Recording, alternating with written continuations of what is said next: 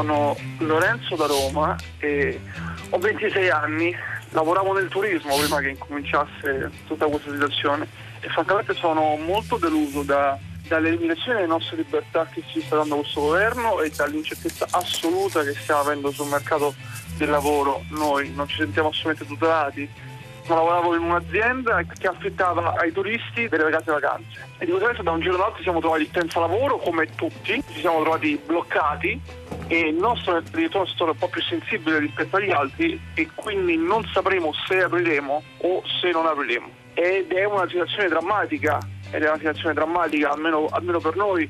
Lei sa la difficoltà ormai di trovare un lavoro di questi tempi, di, di quando, quanto era difficile trovare un lavoro, un lavoro prima e adesso trovare un lavoro e avere diciamo, la certezza che difficilmente riaprirai, difficilmente riuscirai a recuperare da questa crisi con questo governo che tutto pensa meno che a riaprire veramente, sono veramente molto deluso da questo governo.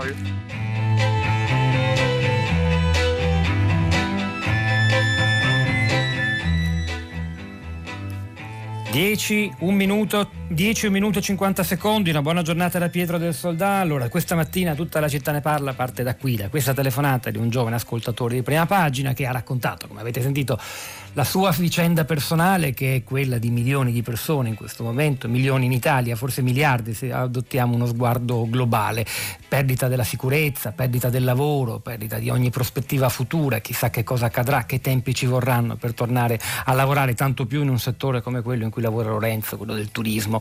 Di questa telefonata ci ha colpito, oltre a una, dire, una, un'emozione condivisa da moltissimi, eh, il riferimento alla parola libertà che torna spesso in questi giorni nel dibattito politico, nel dibattito tra le persone sui social network, eh, molte delle quali infatti lamentano come le misure di lockdown, di contenimento più o meno radicale, cioè il modello italiano, ci sono quelli, un po' più graduali di altri paesi, andrebbero contro le libertà fondamentali garantite dalle diverse costituzioni, cardine della democrazia eh, e quindi in reazione a questo ci sono delle vere e proprie campagne, campagne social, campagne eh, di protesta, campagne politiche anche, come vedremo in questa puntata, che in Italia e nel mondo eh, gridano a un attentato contro la libertà da parte di chi ha il potere di decidere, di imporre le misure di contenimento tenendo, come ha detto per esempio tra gli altri il leader della Lega Salvini ieri, gli italiani al guinzaglio, come se ci fosse cioè una forza in qualche modo nemica di un popolo che invece vuole tornare ad essere liberi. Torniamo liberi, proprio un hashtag che sta impazzando eh, nelle reti social italiane all'insegna di una protesta antigovernativa che ci vorrebbe tutti di nuovo in strada a vivere la nostra vita come prima, chissà addirittura già a partire da domani. Di questo noi oggi parliamo e ci interessa molto capire cosa ne pensate pensate voi di questa ansia di libertà, se è giustificato oppure no, se è giusto usare in questo modo la parola libertà senza pensare anche alle conseguenze che verrebbero da una rimozione eh, radicale e improvvisa del lockdown in Italia e altrove. 335 5634 296 è il nostro numero, scriveteci via Whatsapp e via sms. Noi cominciamo, cominciamo con Nadia Orbinati, buongiorno e benvenuta. Buongiorno a voi politologa, insegna scienza politica alla Columbia University e, e, ha scritto tanti saggi, tra i quali anche uno proprio sul rapporto tra la libertà individuale e il popolo, io il popolo, uscito l'anno scorso per l'editore Mulino. E con noi anche Marco Gervasoni, buongiorno e benvenuto. Buongiorno, grazie insegna storia contemporanea all'Università del Molise. Ricordo il suo recentissimo libro firmato con, insieme a Corrado Ocone per le edizioni del giornale Coronavirus, fine della globalizzazione. Marco Gervasoni, anzi se, se è d'accordo partirei da lei perché abbiamo visto che sul suo profilo Twitter, lei di quelli attivi diciamo sui social network, non, ha, non nasconde le sue simpatie per le tesi cosiddette sovraniste in questo ultimo periodo, ha rilanciato più volte questo hashtag torniamo liberi proprio come se ci fosse bisogno di difendere una libertà minacciata da qualcuno che ce la vuole togliere, quel qualcuno sarebbe appunto il nostro governo o altri governi che invece insistono sulle misure di contenimento, sullo stare a casa, sull'aprire ma in maniera solo graduale. Che c'entra la libertà in questo frangente? Ma allora, volevo, volevo specificare che l'hashtag diciamo, è venuto da un gruppo di amici. Daniele Capezzone, se non sbaglio, no? La lanciata. Sì, esatto, insomma un gruppo di una decina di persone, ci siamo ribattezzati le rondini anche in qualche modo.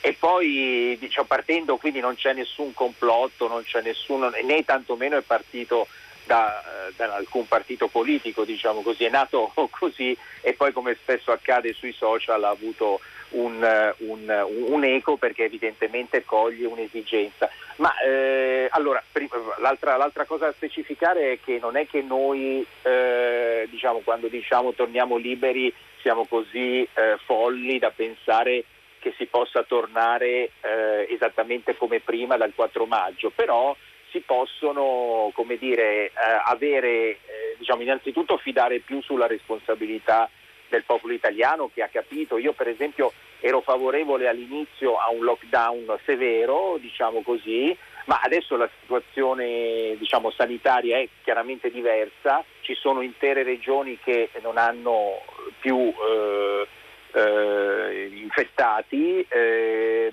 e quindi noi non, diciamo, giudichiamo, noi insomma io poi non è che parlo a nome di altri, però io eh, ritenevo, ritengo che il, lockdown italiano, che peraltro è molto più severo di quello di altri paesi, eh, può essere accostato a quello cinese certamente, debba essere allentato maggiormente, quindi non si debba aspettare come dire, il primo giugno. Ma guardi, poi questa, questa cosa eh, non è solo, non, non, vorrei che venisse identificata diciamo, questa posizione con eh, le posizioni di, di partiti diciamo, del centrodestra, perché per esempio ieri eh, il segretario del PD Zingaretti, quindi il partito, il partito di maggioranza, diceva che il primo giugno per aprire gli esercizi commerciali è una data troppo, troppo avanzata.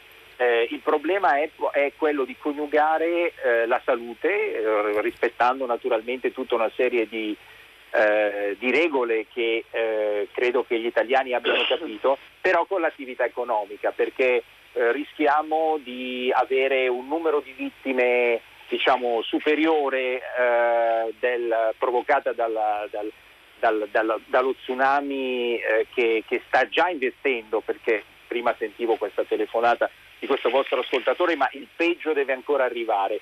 Quindi, eh, mentre invece altri paesi, non, non dico solo la, la, la, Svezia che sta, eh, diciamo, ha un modello abbastanza interessante, o altri addirittura extraeuropei come Taiwan o come la Corea del Sud, ma anche la Germania per esempio non ha chiuso totalmente. Quindi eh, non possiamo permetterci dire, di rinchiuderci eh, perché eh, possiamo trovare un modo per rispettare la salute, eh, però anche la salute economica di, di centinaia di migliaia di persone.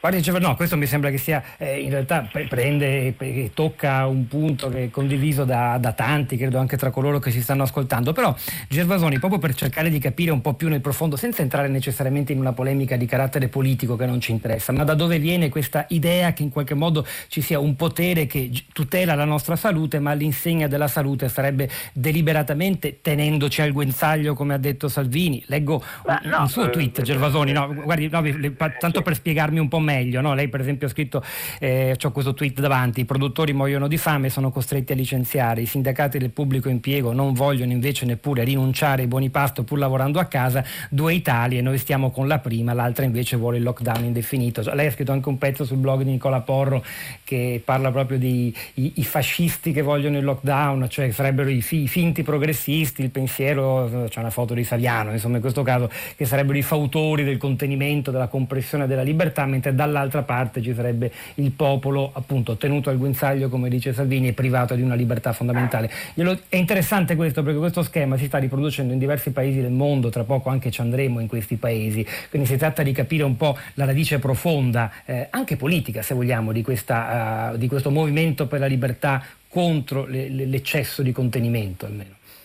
Beh, ma insomma che, che, che la nostra libertà, senza entrare in discussioni filosofiche, peraltro io non sono un filosofo, quindi, però diciamo senza entrare in discussioni filosofiche su che cosa sia la libertà o meno, è insomma che la libertà di tutti sia, eh, sia limitata o annullata mi sembra abbastanza evidente, non è che c'è bisogno di spiegarlo. Naturalmente bisogna capire quanto eh, questo annullamento della libertà, che ripeto in una prima fase io lo avevo sostenuto, avevo, eh, diciamo sui social, anche sull'articolo, questa, in questa fase sia ancora necessario, cioè se sia ancora eh, necessario questo lockdown, ricordiamo il termine lockdown, io lo utilizzo anche se non mi piace utilizzare i termini in inglese quando esistono, esiste la lingua italiana, ma lockdown viene dal linguaggio carcerario, eh. quindi il lockdown, un'autentica carcerazione, diciamo così, è necessaria, eh, ripeto, secondo il modello poi cinese che noi abbiamo applicato, perché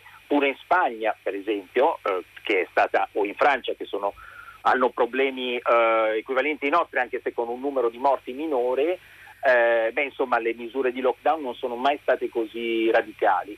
Eh, dopodiché, allora, il, il, il tweet che, che, che, citava, è evidente che diciamo, ci sono una parte di lavoratori che finiscono eh, in strada, non hanno da mangiare eh, e, e, o gli imprenditori che sono costretti a licenziare e poi ci sono, non per diciamo, contrapporre polemicamente, però ci sono altri lavoratori. Io a cominciare da me, io sono professore universitario, quindi sono totalme, totalmente tutelato e garantito, il mio stipendio io naturalmente faccio lezione online, ma insomma non è quella la, la, la questione, cioè, c'è un divario tra due Italie, un'Italia che secondo me non capisce appunto quello dei garantiti in qualche modo, possono essere quelli del pubblico impiego o anche altre figure, che non capisce il dramma cui, in cui stiamo, stiamo, arrivando. Quindi non è un capriccio, diciamo come ho, ho, letto qualcuno per andare in discoteca o così, peraltro io in discoteca eh, diciamo, non ci andavo neanche prima, anche perché come dire, non sono comunque più giovanissimo, quindi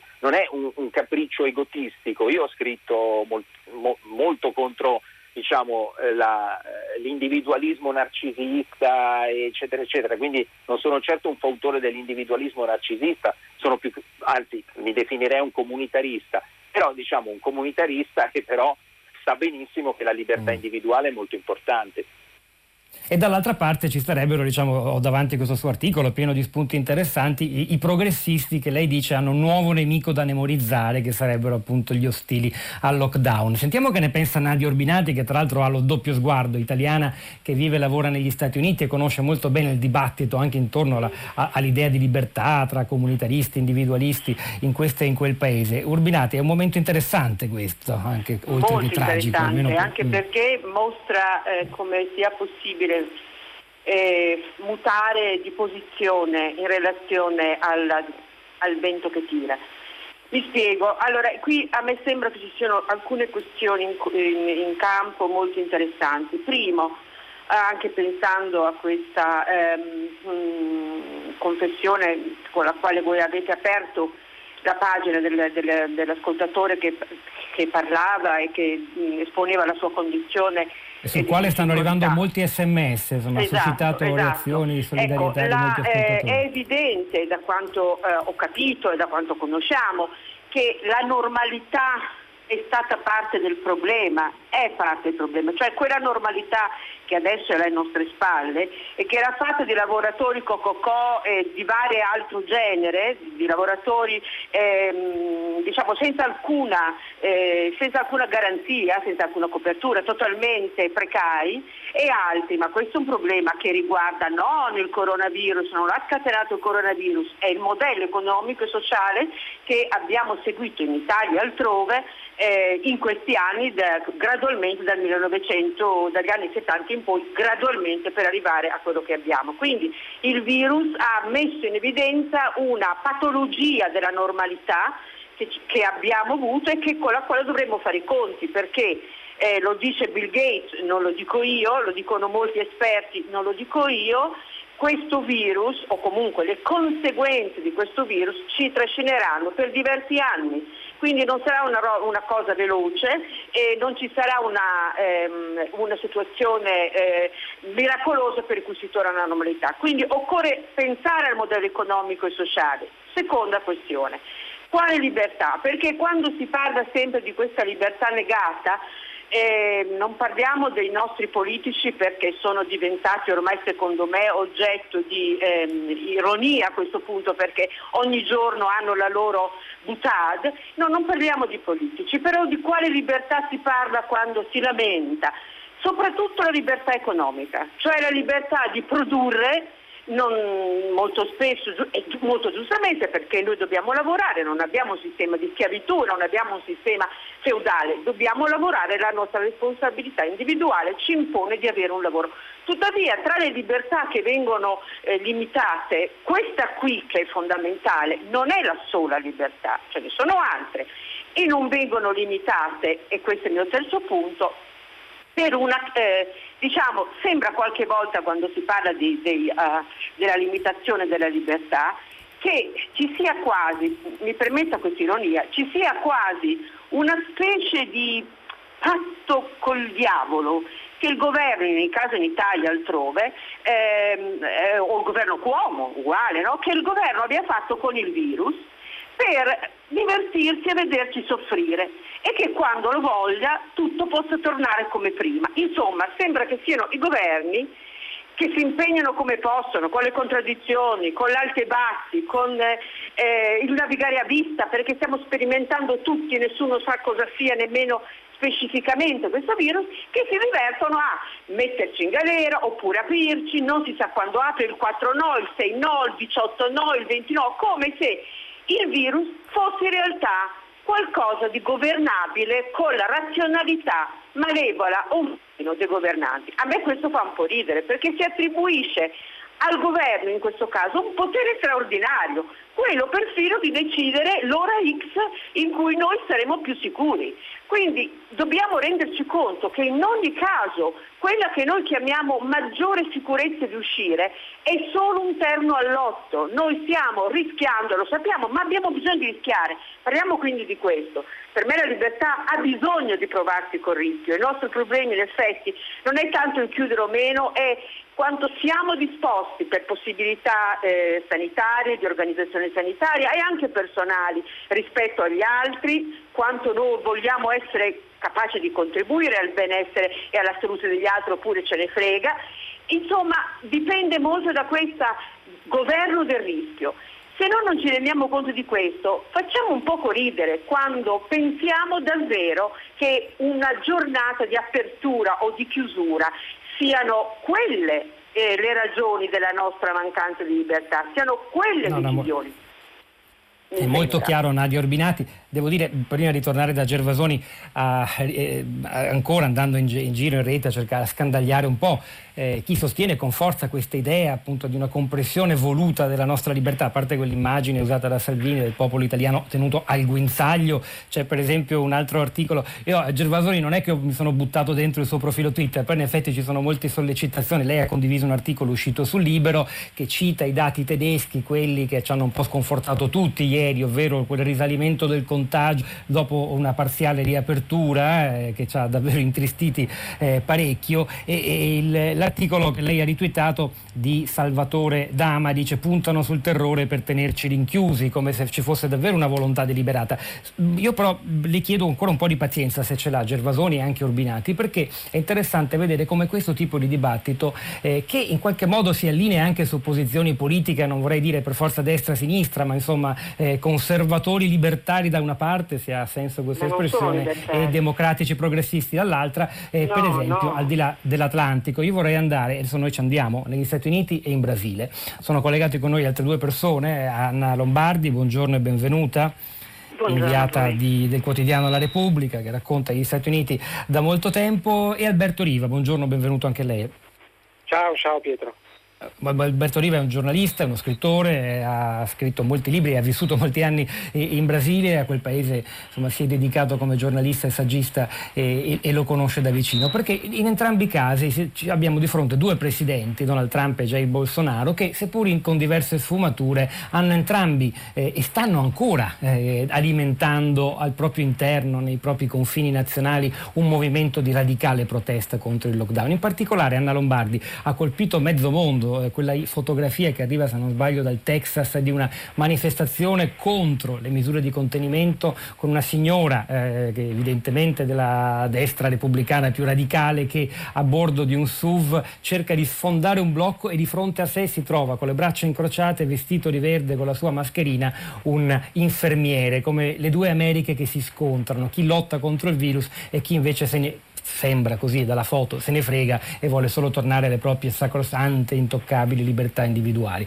Com'è il dibattito negli Stati Uniti in questo momento? Sì, la foto di cui parli è stata scattata a Denver, in realtà in Colorado, ma contro manifestazioni di quel genere, cioè con gli infermieri a protestare contro chi scendeva in piazza, contro il lockdown, si sono tenute in realtà un po' ovunque, anche in Arizona, in Virginia, c'è una nostra foto molto simbolica, molto bella, dove c'è un uomo con la bandiera americana che quasi diciamo, la dà in testa a uno di questi infermieri eh, a braccia concerte senza perdere, eh, senza perdere la calma. Eh, la questione è che la base repubblicana di Trump, che è quella che crede di più alle teorie del complotto, ma anche in qualche modo a quell'eccezionalismo americano cui il destino degli Stati Uniti va diversamente da quello di tutti gli altri, eh, in qualche modo eh, non, ne più, ne, non, ne può più, si parla di fatica da quarantena addirittura. Eh, e c'è questa, mm, di sicuro è l'immagine di un'America più divisa che mai, un'immagine dove da una parte c'è chi eh, ragiona con, gli scienziati, con quell'Anthony Fauci che eh, è diventato un pochino il simbolo della, della razionalità nel, nella lotta al virus e chi invece eh, appunto eh, un pochino segue anche quello che eh, il presidente Donald Trump eh, da una parte dà un messaggio diciamo di linee guida, di calma e dall'altra invece simpatizza per i ribelli, eh, praticamente contraddicendo le stesse linee guida da lui enunciate. Eh, se la gente protesta è perché i governatori esagerano, è arrivato a dire, eh, ha twittato in favore della protesta, ma eh, la questione è che dall'inizio dell'emergenza eh, il Presidente cerca di scaricare sui governi locali la colpa dei ritardi che hanno permesso al virus di circolare per settimane, eh, invece una, un'inchiesta del Washington Post ha un po' dimostrato che a far perdere il tempo prezioso è stato soprattutto eh, il fatto che i primi tamponi prodotti ad Atlanta eh, erano contaminati e quindi c'è stato um, lungaggini, si è perso molto tempo perché eh, praticamente ci è voluto un mese poi per fare dei tamponi che funzionassero. E in queste proteste si intreccia un po' di tutto, lo scontento della destra, eh, il, il, libertarismo populista che non tollera lo Stato ehm, e, e, che continua anche un po' a, a seguire Donald Trump considerandolo una figura anti-establishment. E poi, e poi, ci sono comunque in queste proteste soldi e interessi dell'ala conservatrice del Partito Repubblicano che fondamentalmente ha paura che l'epidemia e soprattutto la crisi economica scaturita dall'epidemia eh, stia bruciando il vantaggio che invece indubbiamente il, il Presidente aveva accumulato fino a quel punto guardando alle elezioni di novembre. Quindi quelle manifestazioni, diciamo, plasticamente rappresentate da quella fotografia, ma ce ne sono anche altre in rete che quasi mostrano due Americhe, insomma, eh, una rappresentata dall'infermiere al lavoro in prima linea contro la pandemia e quella appunto signora che quasi aveva dei simboli, land, free land, insomma, che all'insegna della libertà protesta, eh, è, è, marcatamente anche una, un dissidio politico, cioè c'è una parte politica dietro questa cosa. Indubbiamente, basta pensare che la signora all'infermiere gridava se sei un comunista vattene in Cina, vattene a lavorare in Cina. E questi gruppi che organizzano le manifestazioni rimestano eh, nel, nel, mondo dei cospirazionisti di Canon, per esempio quella teoria del complotto secondo cui Hillary Clinton e Barack Obama sarebbero legati a un giro di pedofilia e, e che c'è un deep state, uno Stato nello Stato che li protegge e che è un pubblico a cui il Presidente spesso si rivolge anche usando... Ma quanto sono rappresentative? Anna Lombardi, queste posizioni che dette così sembrano francamente un po' grottesche, si potrebbero liquidare come fenomeni folcloristici. Invece qu- quanto, è, quanto, è, condiviso diciamo, questo sguardo sulla realtà e quindi anche sulla lotta alla pandemia? I numeri dicono che non è condiviso, sono sicuramente manifestazioni di, di, minoranza e ci sono anche numeri che parlano di uno scontento nei confronti della riapertura, nel senso che eh, credo addirittura il 69% degli americani, è, ieri c'erano dei numeri eh, sul New York Post, è, è contrario al, a, alla riapertura. Eh, sì, eh, la questione è vero, sono minoranze che però fanno molto rumore e, e c'è sicuramente la, l'estrema destra organizzare le proteste, che è anche un pochino quella che eh, ispirò i Tea Party, che, che se, se, vi ricordate nel 2009 si opposero con veemenza alla riforma sanitaria di Obama. Però c'è da dire che eh, per esempio i media conservatori, Fox News su tutti, parlano di movimento, che è la stessa parola che si usò nel 2009 eh, rispetto ai Tea Party e quel movimento eh, poi alle urne pesò moltissimo. Mm. Eh, molto interessante questo, sicuramente da seguire. Così come è interessante quello che sta accadendo in Brasile. Alberto Riva, beh, Jair Bolsonaro in realtà è in mezzo alla tempesta anche per questioni in questi giorni che non riguardano il coronavirus, ma eh, vicende legate alla corruzione, all'ex ministro della giustizia, però si era fatto notare fino a qualche giorno fa anche e soprattutto per le sue posizioni decisamente contro ogni lockdown, quarantena, contenimento, irridendo quasi anche all'eccessiva prudenza, eh, andando a stringere stringere mani in luoghi pericolosi. No? È, interessante vedere che anche qui ci ritrova una posizione politica diciamo, di una destra in qualche modo eh, apparentata forse con la, la, visione politica di Donald Trump, così ragionando per schemi un po' grossolani, che ha la stessa posizione di quella destra di cui ci ha appena parlato Anna Lombardi negli Stati Uniti. Sì, sì, no. Bolsonaro è, diciamo, in questo non ha cambiato minimamente la sua posizione, diciamo, è completamente contro diciamo, qualsiasi tipo di contenimento, anche oggi diciamo, gli hanno riportato i dati dei morti di ieri, 474 morti, 24 ore è stato il record per, per il Brasile che si affesta sui 5.000 morti. E lui ha detto mi dispiace ma cosa ci posso fare, non posso farci niente, questa è stata la sua risposta. Eh, Bolsonaro ha dire, fatto di questa battaglia l'ennesima diciamo così, battaglia personale, ormai lui è un personaggio piuttosto isolato dal punto di vista politico, è tollerato dalla destra brasiliana, non sanno bene cosa, cosa fare con lui, c'è adesso con l'uscita del Ministro della Giustizia una, una possibilità seppur vaga di impeachment e lui ha fatto dall'inizio di questa, di questa questione del virus, dell'emergenza sanitaria, una battaglia personale, una battaglia come dire, messianica, giocando anche sul suo nome, si chiama Jair Messias Bolsonaro, quindi ci ha giocato anche su, su questa cosa, anche oggi, anche ieri ha detto sono messia ma non posso fare miracoli. E, ehm, sposando poi una posizione degli, degli, evangel- degli evangelici integralisti che sono suoi alleati di governo, i quali hanno fatto di questa battaglia una battaglia tra Dio e il diavolo, loro rappresentano Dio, loro rappresentano la parte del paese Dobem, come dicono loro, per bene, che, che, che temono Dio, temono il Signore, sono, sono, e, e, invece il virus è l'espressione del diavolo. Questa è stata la posizione di molte chiese evangeliche, di molti sostenitori che si sono riuniti anche nelle strade nelle ultime domeniche, negli ultimi sabati, recentemente eh, l'11 aprile per esempio ci sono state manifestazioni nelle strade di San Paolo usinasso, si dice, cioè vanno a claxonare per strada, bloccano la strada. Se si nota queste cose succedono nei quartieri più, dire, più ricchi della città, perché i sostenitori di Bolsonaro, il populismo brasiliano ha la sua roccaforte, proprio quelli che scendono con la maglietta del Brasile, con le bandiere, con scritto fora Doria, fora, cioè fora, esci Doria, per esempio. Il nemico adesso è un altro mega conservatore che però ha chiuso San Paolo, il governatore di San Paolo è diventato grande nemico di questi sostenitori di, di Bolsonaro, di sostenitori di Bolsonaro, sono andati a bloccare le strade, peraltro in maniera molto emblematica, in una, eh, dire, in una strada del centro di San Paolo, la Rebouças, l'avenida Rebouças, è sotto l'ospedale più grande del Sud America, la Clinicas, che è un'immensa città eh, universitario uh, una grande clinica e loro si sono messi a suonare i clacson sotto, la, sotto l'ospedale bloccando la strada, bloccando anche dire, la, la, circolazione delle ambulanze, eccetera. Quindi diciamo c'è questo tipo di atteggiamento che però adesso, come dire, invece che, che ha diciamo, fatto una cesura politica con molti governatori che eh, come Rio, San Paolo, Bahia, eccetera, che hanno invece fatto un lockdown che però diciamo un lockdown eh, senza delle senza, non ci sono dei protocolli di severità e di controllo particolarmente rigidi e quindi è lasciato tutto diciamo, alla, all'autodeterminazione dei cittadini.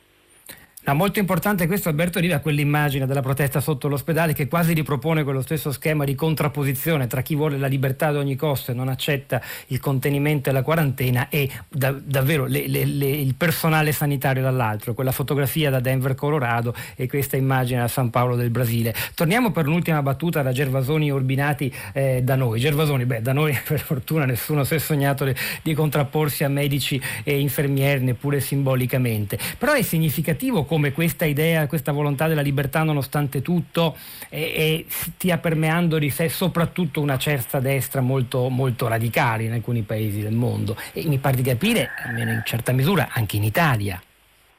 Ma no, io non sono d'accordo perché mh, questa, questa diciamo, tendenza a politicizzare, perché prendiamo due esempi, eh, uno il governo svedese, un governo di sinistra socialista, eppure non sta praticamente facendo, cioè sta facendo un lockdown intelligente.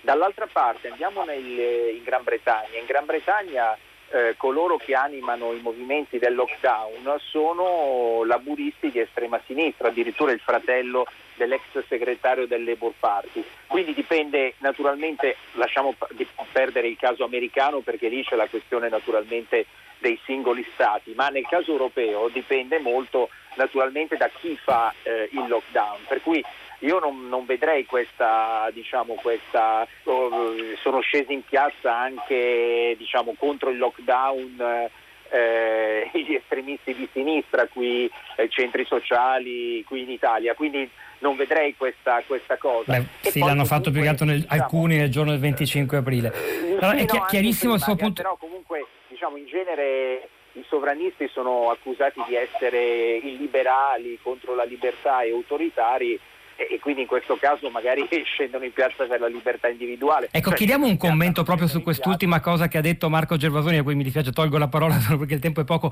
Nadia Urbinati.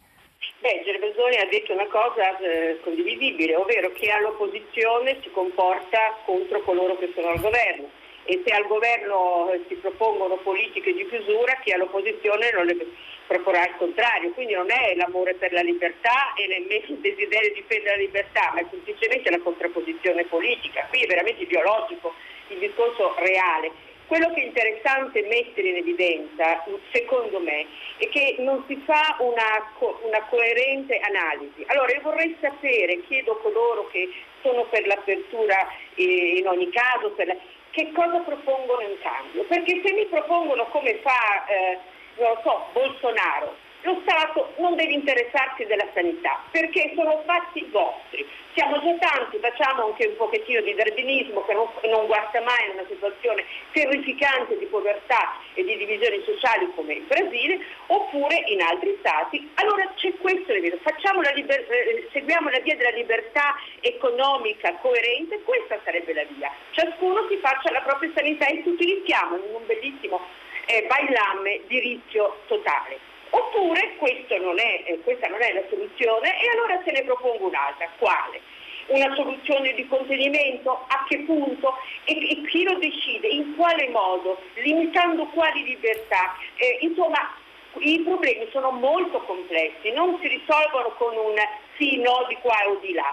Questo significa che il nostro oggetto di interesse dovrebbe essere, secondo me, d'ora in poi, ehm, la trasformazione dell'idea e della pratica della libertà nelle società che sono abituate da decenni alla libertà costituzionalizzata dello Stato di diritto. Quanto questo ha cambiato? Questo sarebbe davvero un'analisi di grande interesse che ci dovrebbe portare a riflettere sull'uso di tecnologie cibernetiche, sull'uso di interventi un poco discrezionali, su quanto la, quanto la Costituzione sia eh, capace di, de, democratica di eh, affrontare questo tema, il, il problema del, dei modelli eh, politici, dei regimi politici che usano in maniera diversa il loro potere di intervento nella vita ordinaria. Questi sono i temi. Ma avere una posizione tipo sì e no, chiuso, viva Bolsonaro o viva Trump e gli altri, beh, insomma, questo lascia il tempo che trova, ci divertiamo e facciamo un grande teatro, è vero, di posa, però non più di così. Nadia Orbinati, grazie. Su quegli argomenti da lei citati torneremo magari anche con lei se sarà disponibile. Grazie a tutti gli ospiti intervenuti sin qui. Noi continuiamo. Continuiamo in musica con un brano di Roy Paci, vincitore del premio Amnesty Voce per la Libertà nel 2018. Roy Paci e Aretusca Fit, Willy Peyote, tratto dall'omonimo album di Roy Paci Salvagente del 2018.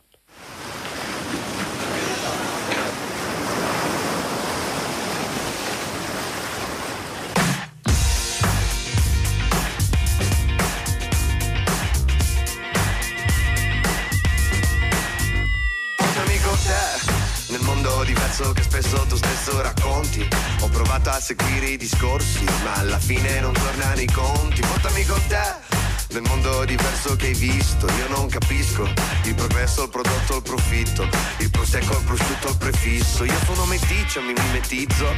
C'è chi ha già capito tutto all'inizio. Nah, è un gran brutto vizio. Se pensi di sapere che hai davanti un pregiudizio, ma io non polemizzo. Con la nostalgia non ho niente in contrario. Si stava meglio quando si stava peggio, ma i treni non sono mai arrivati in orario. Io non ho mai visto differenze. C'è chi dà e c'è chi prende ciò che dai ti ritorna sempre io non ho mai visto differenze tutti aspettano un salvagente ripetono qua non si salva niente c'è chi ce la fa e chi non se la sente e se ce la fai c'è chi se la prende. Io non ho mai visto differenze c'è chi ascolta e c'è chi sente. Se dico la mia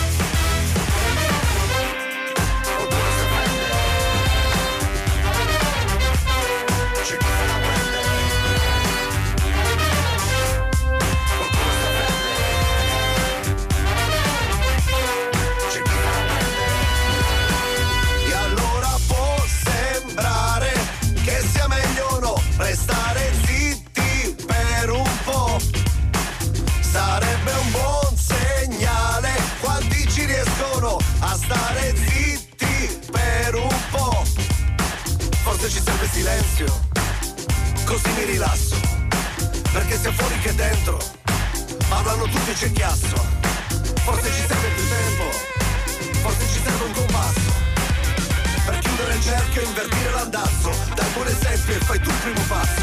Io non ho mai visto differenze, c'è chi dà e c'è chi prende ciò che dai ritorna sempre.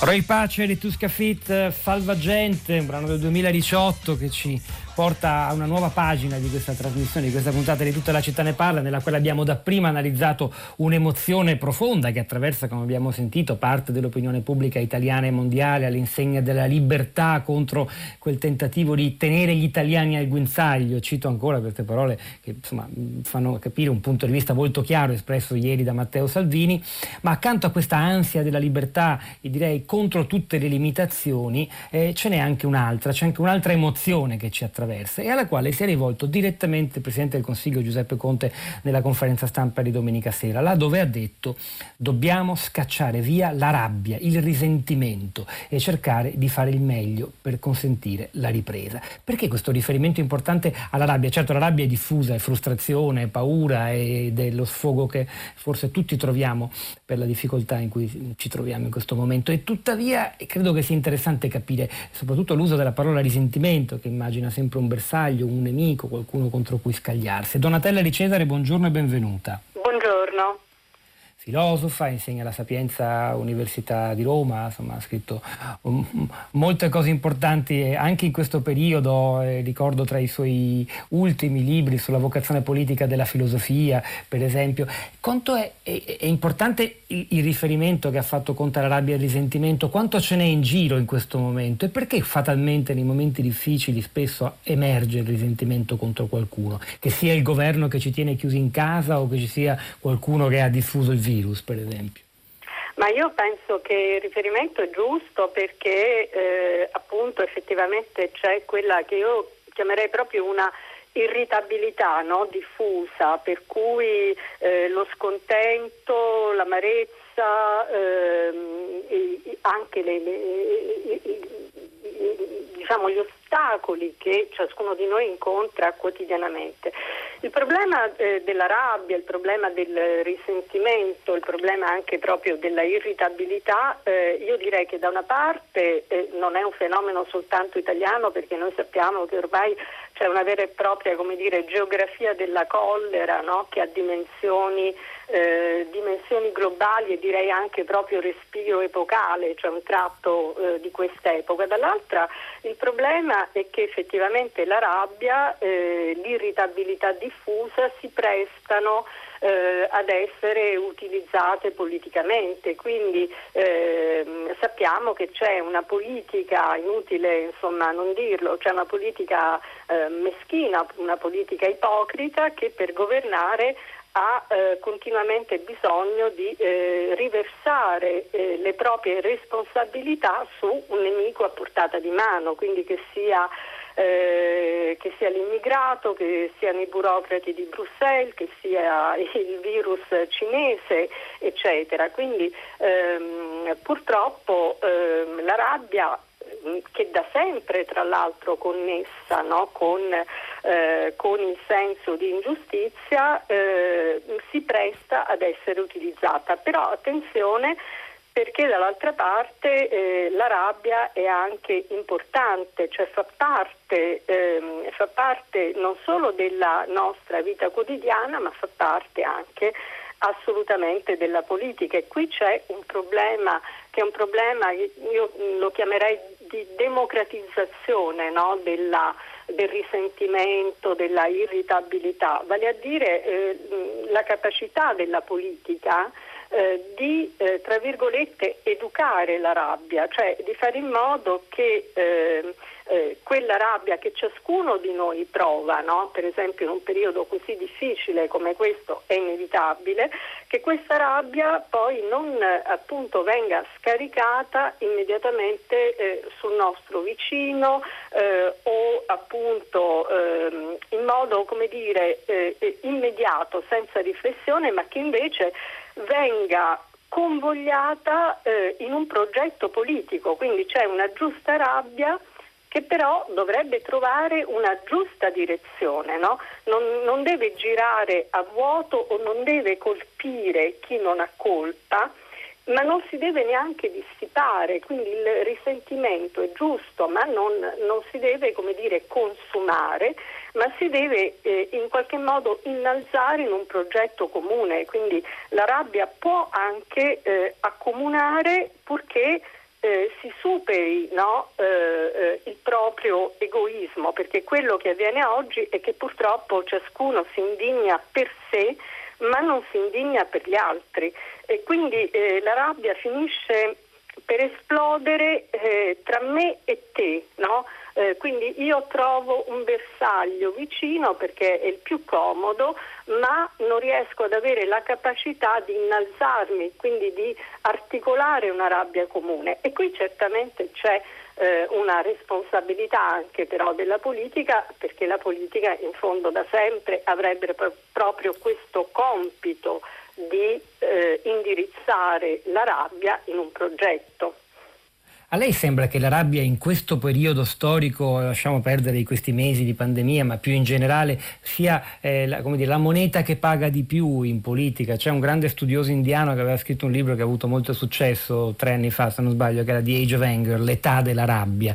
Le, le, è calzante questa definizione per il periodo che il mondo intero sta attraversando, grandi incertezze, interconnessione globale, nulla è prevedibile. Di fronte a questo mare in tempesta in cui siamo immersi, meglio trovare un nemico contro cui scagliare la rabbia e magari anche crearsi degli alleati contro di lui. E perché questo meccanismo funziona così bene? Funziona così bene. In termini di consenso sono... più che altro, eh, di, di, consenso, non tanto di, sì, sì, di politica efficace. Secondo me per due motivi. Eh, Abbiamo meno di un minuto, mi perdoni. Motivi molto semplici, eh, perché eh, come dicevo prima c'è una vera e propria geografia della collera, perché da una parte eh, appunto ehm, è, molto facile da utilizzare no? proprio nelle, nelle micro conflittualità, insomma può intervenire come dire il, il sovranista di turno no? per indicare il nemico nell'immigrato eccetera, ma dall'altra parte anche però funziona perché non c'è un progetto politico di ampio respiro, non c'è una Quindi dimostra anche e questo è molto importante come sottolineatura finale per la quale ringrazio Donatella Di Cesare. È il momento di ascoltare ora le notizie del GR3 e l'Onda Verde. Torniamo tra pochissimo per sentire invece le vostre voci e i vostri commenti sui social network. Radio Scuola in classe con Radio 3.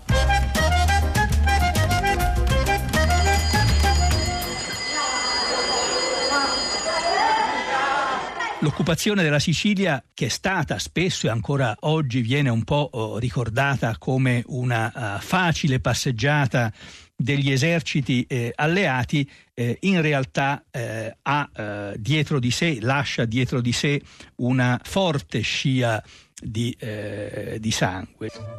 Il 16 aprile 1945 a Bologna, in alcune vie centralissime, le donne dei gruppi di difesa organizzarono una grande manifestazione per chiedere la fine della guerra, del fascismo e dell'occupazione nazista. All'insegna del non eroismo. Ci avevano riempito la testa di eroismo. C'era una retorica che faceva spavento. Abbiamo avuto il coraggio, noi a 19-20 anni, di dire non vogliamo la guerra, non ci piace, combattiamo perché non ci sia più non abbiamo il coraggio dell'eroe leggendario, abbiamo il coraggio di avere paura, però andiamo, però lottiamo, però affrontiamo tutto. Siamo nella casa dove il 3 aprile del 1881 nacque Alcide De Gasperi. Siamo a Pieve Tesino, un paesello in un altipiano verdeggiante, l'avete visto arrivando. Come è stato possibile che da Pieve Tesino sia nato uno dei padri fondatori dell'Europa?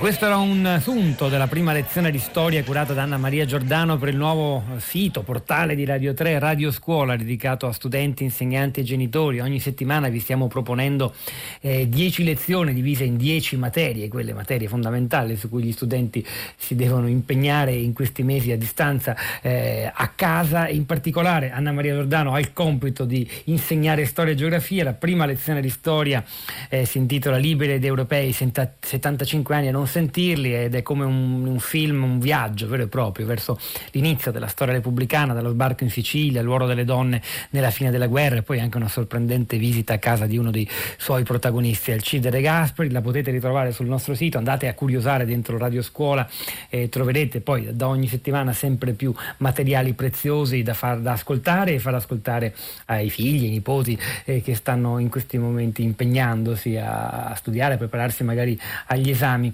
eh, di maturità o alla fine dell'anno. Allora continuiamo, continuiamo questa puntata di tutta la città, ne parla dando la voce agli ascoltatori, innanzitutto sentendo come avete commentato sui social network le cose dette dai nostri ospiti. Rosa Polacco, ciao. Ciao Pietro, buongiorno. Beh, stamattina i messaggi sono veramente tanti, li avrei visti anche tu sul tuo schermo eh, sì. passare mentre li pubblichiamo. Mm, intanto, ne letti pochi, Dov'è, poi recuperiamo pubblicandoli sul sito. Eh, intanto sui profili, mh, mm, su, su quello Facebook per esempio della città di Radio 3 c'è Antonio, eh, Giulia, Nino, Meg, insomma molti ascoltatori. Antonio dice libertà significa impegno civile, testimonianza, responsabilità, azione, presenza valida per sé e per gli altri, per chi la pratica, per chi l'assume, solidarietà e non convenienza. La riflessione fa Maggie forse l'abbiamo provata un po' tutti, dice l'ostilità nei confronti delle misure restrittive può essere dovuta in parte alla loro ambiguità o poca chiarezza, sappiamo infatti che spesso i decreti vengono